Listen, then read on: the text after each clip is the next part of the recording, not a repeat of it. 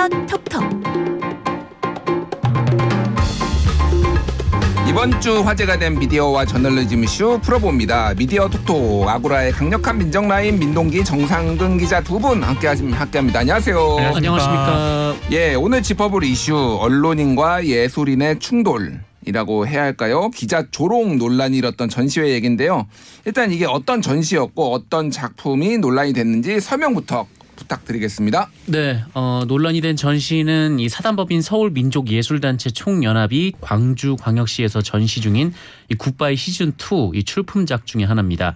어, 박찬호 작가가 그린 작품이 논란이 되고 있는데 이 작품의 내용이 어, 이제 기자들의 이제 캐리커처를 그린 내용이었어요.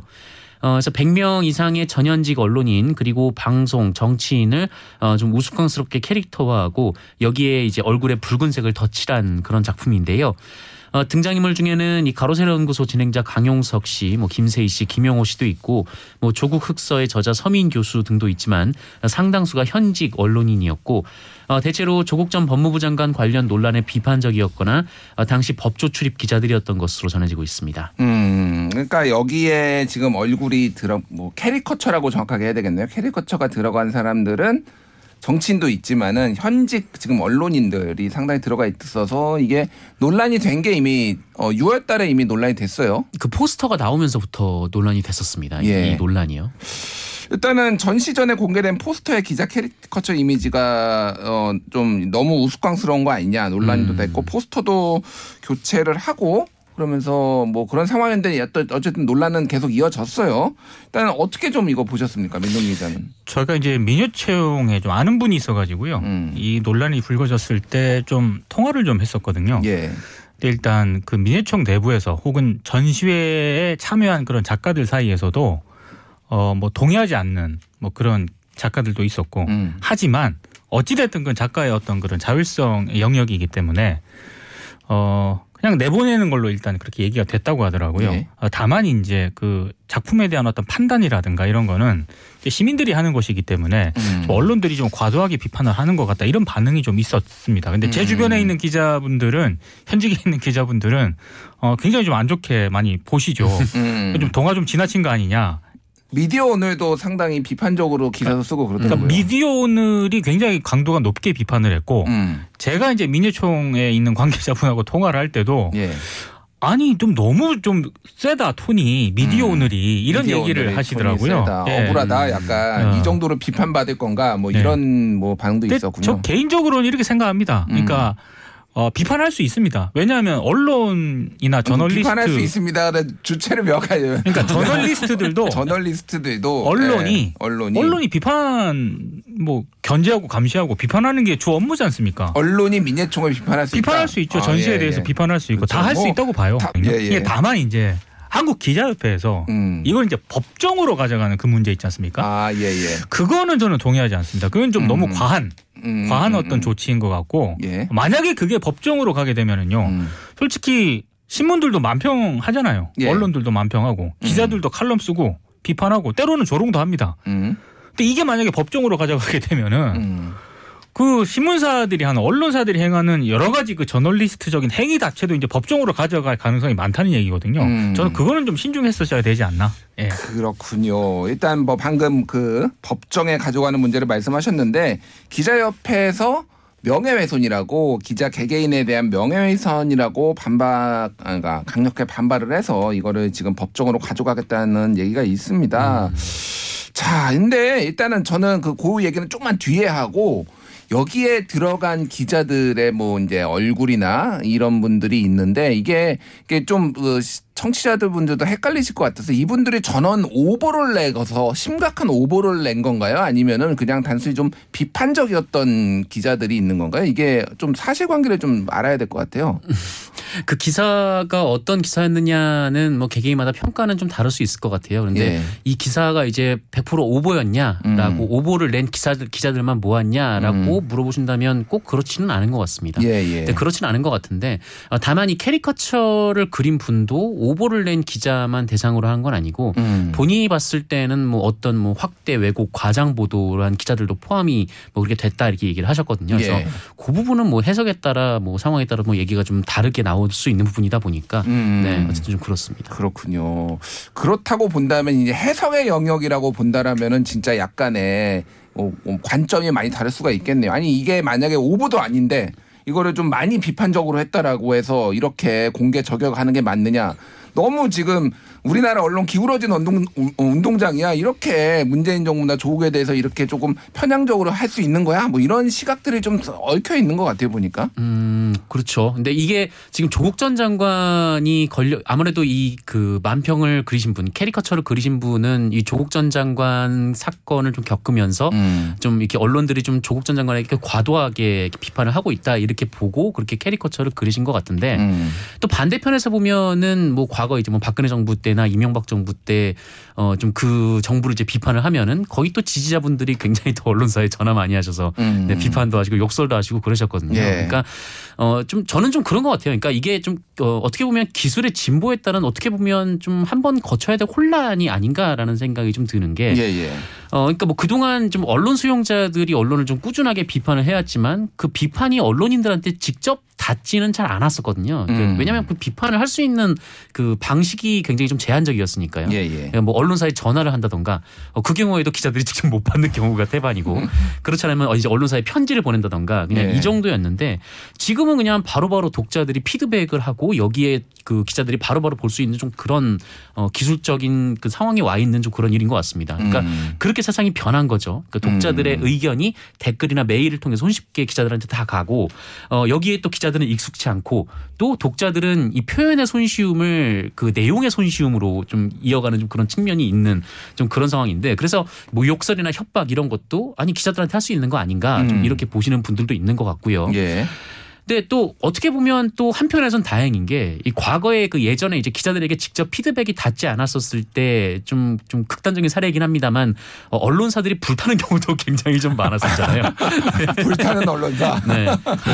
너무 너무 올라간 거 아니죠? 예, 뭐 광주 민주화 운동 같은 경우에도 네. 이 언론에 대한 불만을 그 방송사를 이제 불태움으로써 음. 이제 어 표출을 하셨던 뭐 그런 사례도 있었는데 어 어쨌든 뭐 독자들의 피드백이 또 기자들에게 직접적으로 닿지 않으면 또 독자와 기자들 간의 좀 생각의 좀 간극이 좀 더 커진다. 좀 이런 면도 좀 있는 것 같고 음. 네 그런 면에서 좀이좀 표현의 문 자, 표현의 자유 또 이렇게 기자들에게 직접적으로 피드백을 또 얼마만큼 할 것인가 이 문제에 대해서 한번 좀 짚고 넘어가야 할 필요성이 느껴지는데 음. 어, 그런데 마침 이 이른바 이제 캐리커처 논란이 불거지면서 예. 또 양측이 마주 앉아서, 마주 앉아서 또 대화를 했더라고요.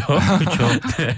그런 대화, 점에서는 예. 좀 긍정적인 효과도 한편에서 있었다고 봅니다. 대화를 했다라고 하는데 어떻게 좀 어떤 대화를 한 거예요? 그러면 이게. 그러니까 토론회를 개최를 했어요. 예, 예. 그래서 이제 뭐 기자협회 어떤 저 소속돼 있는 매체 기자들하고 음. 민예총 관계자가 나와가지고 서로 이제 본인들의 입장을 견지를 한 거죠. 이게 민주당에서 지금 국회에서 여론 연 걸로 알고. 있어요. 예. 네. 근데 저는 이런 식의 어떤 논쟁의 영역이 만들어지는 것, 음. 토론할 수 있는 그런 기회라든가 이런 공간이 생기는 것에 대해서는 굉장히 긍정적으로 보고 있습니다. 음. 다만 뭐 기자들은 기자들의 입장이 있는 것이고 또 작가들은 작가들의 입장이 있는 거 아니겠습니까? 예. 이제 그걸 보고 이제 시민들이 판단을 한다고 보고요.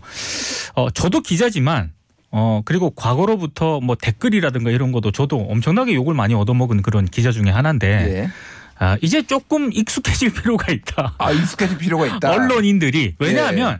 정도가 지나친 어떤 그런 공격이라든가 이런 거는요. 저는 독자들이라든가 다른 어떤 시민들이 봤을 때 분명히 좀 비판을 한다고 보거든요. 음. 그러니까 시민사회의 어떤 그런 건전성을 좀 믿고 기자들도 이제 조금은 어, 자유롭게 좀 이렇게 생각을 해줬으면 좋겠어요. 그러니까 음. 이게 바른 뭐 그대로 비교가 되는 사안은 아니겠지만 예.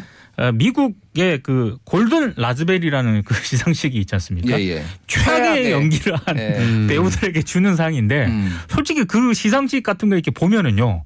아, 정도가 좀 너무 지나치다. 음. 어? 배우들에 대해서 저렇게 공격을 해도 되는 건가라고 생각이 들 정도로 좀 굉장히 좀 비판적으로 접근을 하고 있거든요. 예.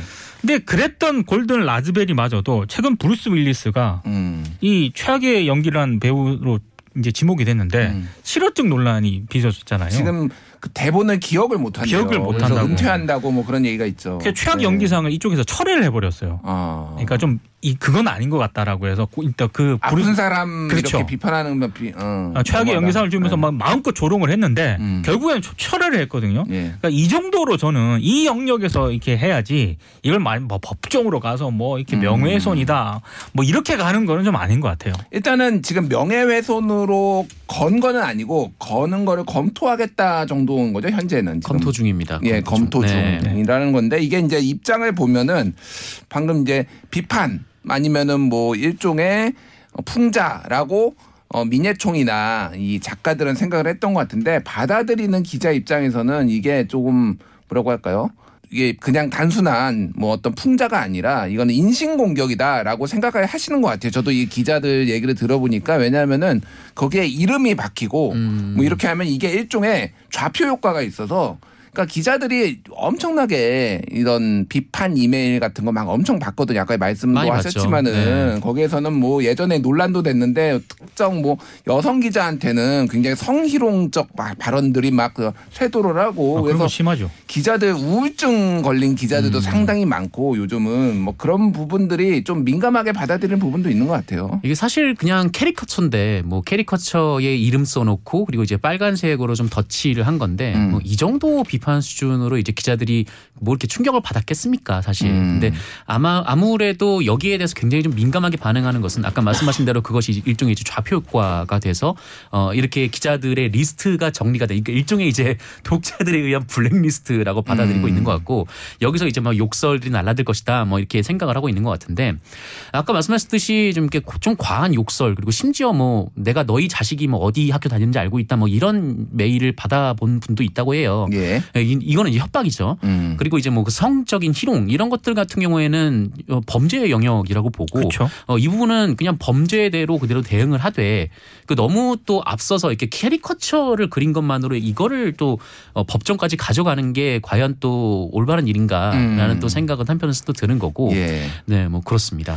그러게요. 이게 참 이제 기자들도 기자가 일단 공인이냐 아니냐 뭐 이런 걸 가지고도 약간의 논쟁이 있는데 어쨌든 거의 한 준 공인이라고 보기도 그렇고 한 준준 공인 정도는 되는 것 같아요. 그리고 음. 본인들도 어쨌든 비판을 하면은 비판을 받을 준비가 돼 있어야지 뭐 이렇게 말씀하시는 분들도 있는데 저도 이제 뭐 기, 어, 저널리스트로서 이제 방송에 특히 요즘 이제 많이 나가고 있는데 제가 이제 종편 보수 종편의 패널로도 많이 나가거든요. 참좀 재밌는 게 있어요. 이게 보수 진영의 분들은 음. 전화를 합니다 회사로. 그래서 제가 나가고 있는 그 시간에 갑자기 회사로 전화가 와요. 아니 분명 저는 지금 방송을 하고 있는데 갑자기 음. 왜 윤석열 대통령을 비판하냐 하면서 막 노인분들이 네. 그러니까 전화하는 게 그분들은 익숙하신 익숙하죠. 거고 저는 이제 뭐 소위 말하는 진보 지정에서도 와요. 그분들은 보통은 이제 페이스북에다가 욕설을 남깁니다. 음. 그래서 이 세대별로 자신이 이제 이용하는 매체에 따라서 조금 항의 방법도 다르구나 그렇죠. 이런 생각이 드네요. 하지만 예. 뭐 귀로 듣는 욕설이건 눈으로 보는 욕설이건 정신적 예. 타격은 비슷하죠. 알겠습니다. 이 부분은 좀 우리가 현명하게 좀 얘기를 해야 될 것 같고 저도 고소 고발까지는 좀 과하다라는 생각이 드는데 좀 더 중지를 모아야 될 것 같습니다. 네. 그리고 그 독자 분들께도 좀 예. 말씀드리고 싶은 건 그 오은영 박사님 얘기로는 음. 어, 아이를 소리 지르고 혼낸다고 아이의 습성이 고쳐지지 않거든요. 알겠습니다. 자, 요 여기까지 들을게요. 잠시 전하는 말씀 듣고 다시 돌아오겠습니다. 미디어 비평 프로그램 TBS 아고라 저는 김준일이고요. 오늘 미디어 톡톡 정상근, 민동기 두 분과 함께하고 있습니다. 기억해둘 굿뉴스, 꼬집어줄 배드뉴스 선정해 볼게요. 먼저 정상근 기자 굿뉴스 어떤 거 가져오셨어요? 네, 어, 저 굿뉴스는 한국일보 보도이고요. 어, 이게 시리즈물인데 그 시리즈물 중에 두 번째 보도입니다. 이 제목은 톱스타 출연료 100배 껑충, 회당 최고 5억, 단역은 최저임금 수준 뒷걸음질이라는 제목의 기사. 음, 일단 제목만으로도 어떤 내용인지 좀, 어, 어, 좀 짐작이 되네요. 네, 뭐 얼마 전 이 모 OTT에서 제작한 드라마에 그 주연으로 출연하는 배우분 출연료가 공개가 됐는데 그 회당 5억 원을 받았다라고 하더라고요. 음. 그러니까 2001년에 가장 이제 최고 수준이었던 그 여인 천하의 강수연 배우가 회당 500만 원을 받았으니까 20년 만에 100배가 뛴 거죠. 예. 엄청나게 뛰었네요. 네, 엄청 뛰었죠. 근데 반면에 이제 방송사 드라마에 출연하는 배우가 받는 그러니까 단역 배우들이 받는 어, 최저 출연료가 어, 70분 미니 시리즈 기준으로 2001년에는 30만 원이었는데 2022년에는 50만 원. 그러니까 67% 정도가 늘었습니다. 그러니까 물가 상승률을 고려하면은 뭐 거의 안 올랐거나 어, 오히려 실질 소득은 줄었다라고 보는 거고 어, 그나마도 이거는 이제 일이 있는 분들 얘기인 거고요. 어, 연기자 노동조합에 따르면 지난해 조합원 5,400여 명의 평균 연간 소득이 1,577만 원. 어, 이 그 연기자 노동조합이다 보니까 잘 버시는 분들도 있을 거잖아요. 음. 근데 평균이 1,577만 원이라는 것은 어, 굉장히 그보다 뭐 소득 수준이 낮은 그렇죠. 분들도 많다라는 건데 그렇네요. 네. 근데 이게 좀 배우분들을 한국 일보는 좀 focusing을 맞추긴 했지만 그 사실 저는 이게 좀 한국 사회 전반적인 문제로 좀 보여졌던 게 뭐 물론 이제 탑스타 배우들 뭐 이런 분들이 좀 많은 노력을 기울여서 그 위치까지 가시고 또 이에 따라서 뭐 임금 격차는 당연할 수 있다 뭐 이렇게 봅니다만 어 그런데 이 개인의 노력으로 인한 차이가 그 회당 5억 원과 1년에 1,500만 원까지 벌어져야 되는 차이인 거냐. 음. 라는 데는 좀 한국 사회 좀 고민을 해봐야 되는 거 아닌가. 어, 좀 그런 생각이 좀 드는 거죠. 그러니까 방금 잘못 들으시면 착각하실 수 있어요. 한 회에 5억 원이고 1년에 1,500만 원이죠. 그러니까 네, 맞습니다. 예, 그렇죠. 해당 네. 5억 원. 그러니까 네. 한편 나가는데 물론 이제 한 편을 찍기 위해서는 며칠간 일을 하셔야겠지만 음. 어 근데 이제 과거 이제 그 공공기관 비정규직들의 이제 정규직화 논쟁 가운데에서도 아니 이제 정규직들은 어릴 때부터 공부 열심히 해서 여기 들어온 건데 이 공부 못하는 비정규직들이 왜 무임승차하려 하냐 뭐 이거는 정말 어 정의롭지 못하다 뭐 이런 비판이 있었는데 이 학창 시절에 공부를 더 하고 덜 하고의 차이가 이 장기적인 고용 불안에 시달리고 또 임금 격차가 어 수배 뭐 길 많게는 뭐 수십 배까지 이렇게 벌어져야 되는 차이인 건가? 좀 이거는 좀 한국 사회 고민을 해봐야 될 것 같아요. 왜냐하면은 이 단역 배우분들이 열심히 살지 않는 건 아니거든요. 예. 공공 부분 비정규직 노동자들이 열심히 일하지 않는 건 아니거든요. 음. 근데 그 노동의 대가가 이렇게까지 차이가 나버리면 누가 음. 노동으로 돈을 벌려고 하겠나 음. 이런 생각이 들고 정말 이 장, 오히려 좀 장기 지속 가능한 이 자본주의를 위해서 좀 한국 사회가 그리고 또 언론에서 좀 많이 좀 초점을 맞춰야 되는 보도가 아닌가 싶어서 이 보도를 국내에서 저도 저 기사를 봤는데 예. 뭐 K 컬처, 음. K 한류 뭐 이런 지금 글로벌 대세라고 지금 많은 언론들이 보도를 하잖아요. 예. 그리고 지금 음 방송사나 최- 최근에는 OTT까지 굉장히 많이 이제 증가를 해가지고 배우들이라든가 이런 몇몇 분들의 출연료는 굉장히 많이 올랐는데 오히려 지금 단역이라든가 그 드라마 스태프, 영화 음. 스태프들 있지 않습니까? 이분들은 매체도 늘어났고 OTT도 늘어났고 뭐 글로벌 기업들도 들어와 있고 이런데도 불구하고 과거 몇십 년 전에 봤던 처우나 이런 게 거의 개선이 안 됐거든요. 예. 그러니까 어쩌면 이게 그 K 컬처의 민낯일 수도 있겠다 이런 음. 생각이 좀 들더라고요. 예. 그러니까 저는 이제 이게 트렌드라서 벌어지는 건 어쩔 수 없고 이 소위 말해서 이제 주연 메인 주연 배우 의 어떤 누구를 캐스팅하냐에 따라서 이 성적이 이 음, 드라마의 어떤 그쵸. 시청률을 너무만이나 좌우 좌우로 함에 어, 비해서 단역 배우는 사실 그 그 정도는 아니잖아요. 그러니까 사실 영향이 거의 없다 보니까 이게 자본주의 시스템 안에서는 이렇게 되는 게 어느 정도는 불가피하다라는 거를 인정할 수는 있는데 1년에 1,500만 원 벌면은 살 수는 있냐는 거죠. 그러니까 음, 이게 그렇죠. 이게 그- 네. 그게 그 근본인 것 같아요. 그러니까 그렇죠. 벌어질 수는 차이가 벌어질 수 있는데 생계가 가능하냐 그게 조금 너무 심한 거 아니냐라는 생각이 들고 이 노동의 가치가 정말 안 오르는 게 제가 예전에 한 90년대 중반 뭐 이럴 때 소위 말하는 이제 노가다를 했거든요. 음. 그때 일당 5만 원이었어요. 네. 근데 지금도 한 몇 년 전에 제가 물어보니까 일당 6만 원이더라고요. 네. 지금은 좀 더 올랐다고 그래요. 한 7, 7만 원 정도까지 올랐는데 그런 자리가 뭐 거의 없고. 야, 너무한 거 아니야? 그때는 그거 열심히 하면은 등록금도 벌었거든요. 저 바짝 하면은. 네. 근데 지금은 등록금은 커녕 택도 없죠. 택도 네. 없죠. 그러니까 야 너무 노동의 가치가 제자리다 이런 음. 생각이 드네요. 예.